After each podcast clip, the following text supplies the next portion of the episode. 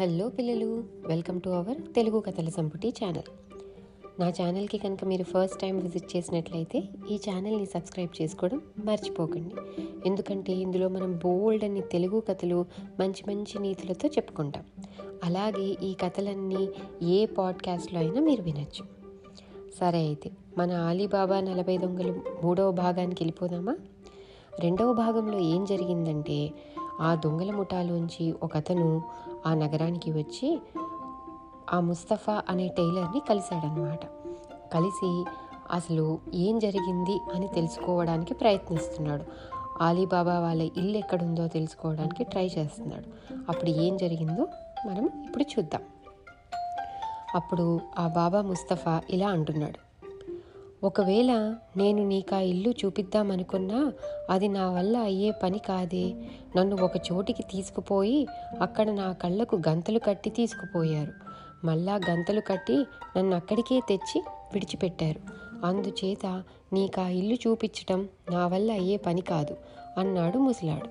ఒకవేళ అదే చోటికి తీసుకుపోయి కళ్ళకు గంతలు కడితే నన్ను ఆ ఇంటికి తీసుకుపోగలవేమో చూడు నీ రుణం ఉంచుకోనులే. ఇందా ఇంకొక దినారం తీసుకో అంటూ దొంగ బాబా ముస్తఫా చేతిలో మరొక బంగారు నాణెం పెట్టాడు. ముసలాడు తన చేతిలో ఉన్న రెండు దినార్లకేసి చాలాసేపు చూశాడు. అవి ఆ ముసలాన్ని చాలా ఆకర్షించాయి. వాటిని జేబులో వేసుకుంటూ ప్రయత్నిస్తాను కానీ ఆ దారి నాకు జ్ఞాపకం ఉంటుందని మాట ఇవ్వలేను అన్నాడు. బాబా ముస్తఫా దొంగను వెంట పెట్టుకొని ఒక చోటికి వచ్చి ఇక్కడే నా కళ్ళకు గంతులు కట్టారు. తరువాత నన్ను ఇటుగా తీసుకుపోయారు అన్నాడు. దొంగ ముసలాడి కళ్ళకు తన చేతి రుమాలుతో కళ్ళకు గంతలు కట్టాడు. తన జ్ఞాపకాన్ని అనుసరించి బాబా ముస్తఫా తన వెంట ఉన్న దొంగను సరిగా కాసీం ఇంటికి చేర్చాడు. దొంగ ఇంటి వాకిలి తలుపు సుద్దముక్కతో శుద్ధముక్కతో ఒక గుర్తు పెట్టి బాబా ముస్తఫా కళ్ళకు కట్టిన గంత విప్పాడు. ఆ ఇల్లెవరిదో తెలుసునా అని దొంగ అడగగా ముసలాడు తానా పేటలో ఉండేవాణ్ణి కానని తనకు తెలియదని చెప్పాడు. ముసలాడి నుంచి ఇంకా తెలుసుకోవాల్సినది లేదని గ్రహించి దొంగ ముసలాడి వద్ద సెలవు తీసుకొని నేరుగా అడవిలోని తన అనుచరుల వద్దకు వెళ్ళిపోయాడు. దొంగ బాగా బాబా ముస్తఫా వెళ్ళిపోయిన కొద్దిసేపటికి మోర్జియానా ఏదో పని మీద బయటికి వెళ్ళి తిరిగి వస్తూ వాకిలి మీద ఉన్న గుర్తు చూచింది. ఈ గుర్తు ఏమిటై ఉంటుంది? నా యజమానికి ఎవరో అపకారం తలపెట్టినట్టుందే. ఎటుపోయి ఎటు వచ్చినా కీడెంచి మేలెంచటం మంచిది అనుకొని మోర్జియానా లోపలికి వెళ్ళి ఒక శుద్ధ మొక్క తెచ్చి తమ ఇంటికి అటూ ఇటూ ఉన్న వాకిళ్ళకు కూడా అలాంటి గుర్తులే పెట్టింది. ఈ విషయం ఆమె ఆలీబాబాకు చెప్పలేదు. ఈ లోపుగా దొంగ తన వారిని చేరుకొని తాను సాధించిన విజయాన్ని గురించి చెప్పాడు. అందరూ వాణ్ణి అభినందించారు. తరువాత దొంగల నాయకుడు తన అనుచరులతో ఇలా అన్నాడు. సోదరులారా మనం జాగు చేయరాదు. ఆయుధాలు తీసుకొని మారువేషాలు వేసుకొని నగరంలోకి వెళ్ళాలి. అందరము కలిసి వెళితే అంతా అనుమానిస్తారు. అందుచేత ఇద్దరిద్దరుగా వెళ్ళి అందరము నగరంలోని పెద్ద చౌకలో కలుద్దాం.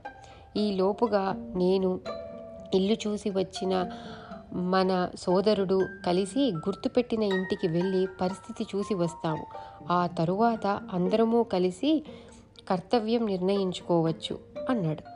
దీనికి అందరూ సమ్మతించారు. దొంగలిద్దరిద్దరుగా చీలి ఒక జత వెళ్ళిన తరువాత మరొక జత చొప్పున ఎవరికీ ఏ అనుమానమూ కలగకుండా నగరాన్ని చేరుకున్నారు.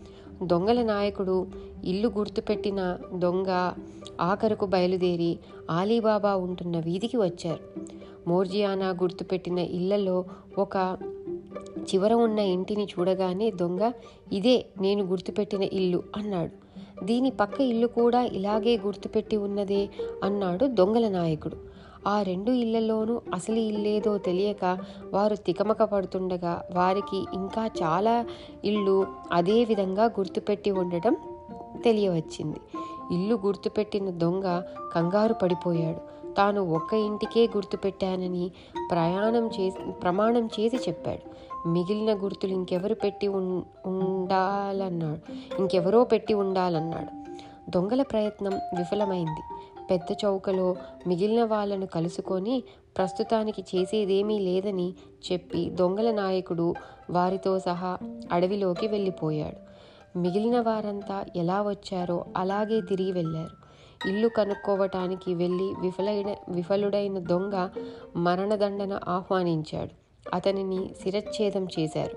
వెంటనే ఆ పని పూర్తి చేయటానికి మరొక సాహసి ముందుకు వచ్చాడు. తరువాత వాడు నగరంలోకి వెళ్ళి బాబా ముస్తఫా బాగా లంచం పెట్టి ఆలీబాబా ఉంటున్న ఇల్లు గుర్తు తెలుసుకున్నాడు. అయితే వాడా ఇంటి మీద అందరికీ సులువుగా కనపడని చోట ఒక ఎర్ర గుర్తు పెట్టి తన వారి వద్దకు తిరిగి వెళ్ళాడు. అయితే మోర్జియానాకు కళ్ళు చాలా చురుకైనవి. ఆమె ఈ ఎర్ర గుర్తును కూడా పసికట్టి ఎందుకైనా మంచిదని అలాంటి గుర్తులు మిగిలిన ఇళ్ళకు కూడా పెట్టేసింది. దొంగలు ఈసారి తమ ఎత్తు పారుతుందని ఆశపడ్డారు. వెనకటిలాగే ఎవరికి ఎటువంటి అనుమానమూ కలగకుండా నగరం ప్రవేశించారు. ఎర్రగుర్తు పెట్టిన దొంగను వెంట పెట్టుకొని దొంగల నాయకుడు ఆలీబాబా ఉంటున్న వీధికి వెళ్ళాడు.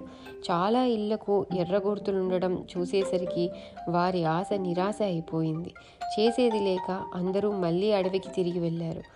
ప్రయత్నం విఫలం కావటం వల్ల రెండవ దొంగకు కూడా శిరచ్ఛేదం జరిగింది. మెరికల వంటి అనుచరులు ఇద్దరు పోయేసరికి ఇక ఈ పద్ధతి వల్ల ప్రయోజనం లేదని దొంగల నాయకుడు గుర్తించాడు. ఈసారి తానే స్వయంగా బయలుదేరి బాబా ముస్తఫా వద్దకు వెళ్ళాడు. అది పరకులాగే బాబా ముస్తఫా సహాయపడ్డాడు. ఆ ముసలివాడి సహాయంతో దొంగల నాయకుడు ఆలీబాబా ఉంటున్న ఇంటి ముందు నిలబడ్డాడు. కానీ అతను ఆ ఇంటికి ఎలాంటి గుర్తులు పెట్టక ఆ వీధి వెంబడి అటూ ఇటూ చాలాసార్లు నడిచి ఇల్లు పూర్తిగా పరిచయం చేసుకొని అడవికి తిరిగి వెళ్ళిపోయాడు. సోదరులారా ఈసారి నేను ఆ ఇంటిని బాగా మననం చేసుకువచ్చాను. ఇక ఎటువంటి పొరపాటు జరగదు. మనం పగ తీర్చుకోవచ్చు. అందుకుగాను నేను ఒక ఆలోచన చేశాను. వినండి. మీలో ఎవరికైనా అంతకంటే మంచి ఆలోచన తట్టితే చెప్పండి వింటాను అంటూ దొంగల నాయకుడు తాను చేసిన ఆలోచనను తన అనుచరులతో చెప్పేశాడు. వారు ఆ ఆలోచనను పూర్తిగా బలపరచడమే కాక అతన్ని ఎంతగానో అభినందించారు. తరువాత దొంగలు చుట్టుపక్కల గల గ్రామాలకు వెళ్ళి పంతొమ్మిది కంచర గాడిదలను ముప్పై ఎనిమిది పెద్ద తోలుతిత్తులను కొన్నారు. ఆ తిత్తులలో ఒకదాని నిండా నూనె నింపారు. మిగిలిన ముప్పై ఏడు తిత్తులలోనూ ముప్పై ఏడుగురు దొంగలు ఆయుధాలతో సహా దూరి కూర్చున్నారు. దొంగల నాయకుడు ఆ తిత్తుల పై భాగాన్ని నూనె పోశాడు. తరువాత దొంగల నాయకుడు నూనె వ్యాపారి వేషం ధరించి ముప్పై ఎనిమిది తిత్తులను పంతొమ్మిది కంచరగాడిదల పైన వేసి వాటిని తోలుకుంటూ బయలుదేరి చీకటి పడే వేళకు నగరం చేరుకున్నాడు. అతను ఆ కంచరగాడిదలను తోలుకుంటూ ఆలీబాబా ఉండే వీధి చేరేసరికి చాలా పొద్దుపోయింది. ఆలీబాబా అప్పుడే భోజనం ముగించి వాకిలి వద్ద చల్లగాలికి నిలబడ్డాడు. దొంగల నాయకుడు ఆలీబాబాను సమీపించి అయ్యా నేను నూనె వర్తకుణ్ణి. చాలా దూరం నుంచి వస్తున్నాను. రేపు సంతలో ఈ నూనె అమ్మేస్తాను. చాలా పొద్దుపోయింది. ఈ రాత్రికి ఎక్కడ బస చేయాలో తెలియదు. మీకేమీ శ్రమ లేని పక్షంలో నన్ను ఈ పూట మీ ఇంట తలదాచుకోనివ్వండి మీ మేలు ఎన్నటికీ మరవను అన్నాడు. ఆలీబాబా ఈ దొంగల నాయకుణ్ణి అది వరకు అడవిలో చూసి ఉన్నాడు. అతని గొంతు విని ఉన్నాడు కూడా. అయినా ఆయన ఆ మనిషిని గుర్తుపట్టలేకపోయాడు. దానికేం భాగ్యం? దయచేయండి అంటూ ఆలీబాబా వాకిలి తెరిచి దొంగల నాయకుణ్ణి అతని కంచరగాడిదలను లోపలికి రానిచ్చాడు. అబ్దుల్లా అనే బానిసవాడు వచ్చి కంచరగాడిదల మీద ఉన్న తిత్తులను దింపి కంచరగాడిదలను పశువుల కొట్టంలోకి తీసుకుపోయి వాటికి దానా వేశాడు. మోర్జియానా అతిథి కోసం మళ్ళీ వంట చేసింది. దొంగల నాయకుడు భోజనం చేసినాక ఆలీబాబా మోర్జియానాతో మన అతిథికి ఏ లోపం రాకుండా జాగ్రత్తగా చూసుకో. నేను రేపు తెల్లవారక ముందే బయలుదేరి స్నానశాలకు వెళ్తాను. నా దుస్తులు అవి తీసి అబ్దుల్లా చేతికి ఇయ్యి. నేను స్నానం చేసి తిరిగి వచ్చేసరికి నా భోజనానికి షోర్బా తయారు చేసి సిద్ధంగా ఉంచు అని హెచ్చరించి వెళ్ళి పడుకున్నాడు. ఈ లోపుగా దొంగల నాయకుడు దొడ్డిలోకి వెళ్ళి ఒక్కొక్క తోలుతిత్తు మీద ఉన్న మూత ఎత్తి నేను కిటికీలోంచి గులకరాళ్ళు విసరగానే బయటికి రావాలి. మరువవద్దు అని తిత్తిలో ఉండే దొంగలకు పేరు పేరునా చెప్పాడు. అతను ఇంట్లోకి తిరిగి రాగానే మోర్జియానా అతను పడుకునే చోట చూపి తన యజమాని దుస్తులు తీసిపెట్టి షోర్బా తయారు చేయటానికి గాను పో పో- పోయి రాజయ్యామని ఆ అబ్దుల్లాతో చెప్పింది. పోయి రాజగానే ఆమె షోర్బా తయారు చేయనారంభించింది కానీ మధ్యలో చమురు అయిపోయి దీపం కాస్త ఆరిపోయింది. వంట పూర్తి కాలేదు. మధ్యలో దీపం ఆరిపోయింది. ఇంట్లో ఒక్క చుక్క కూడా నూనె ఉన్నట్టు లేదు. ఏం చెయ్యాలో నాకు తోచకుండా ఉన్నది అన్నది మోర్జియానా. ఆ వర్తకుడి తిత్తులో నిండా నూనె ఉన్నది. కొంచెం పట్టుకురా ఇంతలో కొంప మునిగిపోదులే అన్నాడు అబ్దుల్లా. ఇక్కడితో మూడవ భాగం అయిపోయింది. మళ్ళీ మనము నాలుగవ భాగంలో అసలు ఏం జరుగుతుంది? వాళ్ళు ఆ నూనె తీసుకురావడానికి వెళ్ళినప్పుడు అక్కడ వాళ్ళు ఏం చూస్తారు అనేది మనం తెలుసుకుందాం. అంతవరకు బాయ్!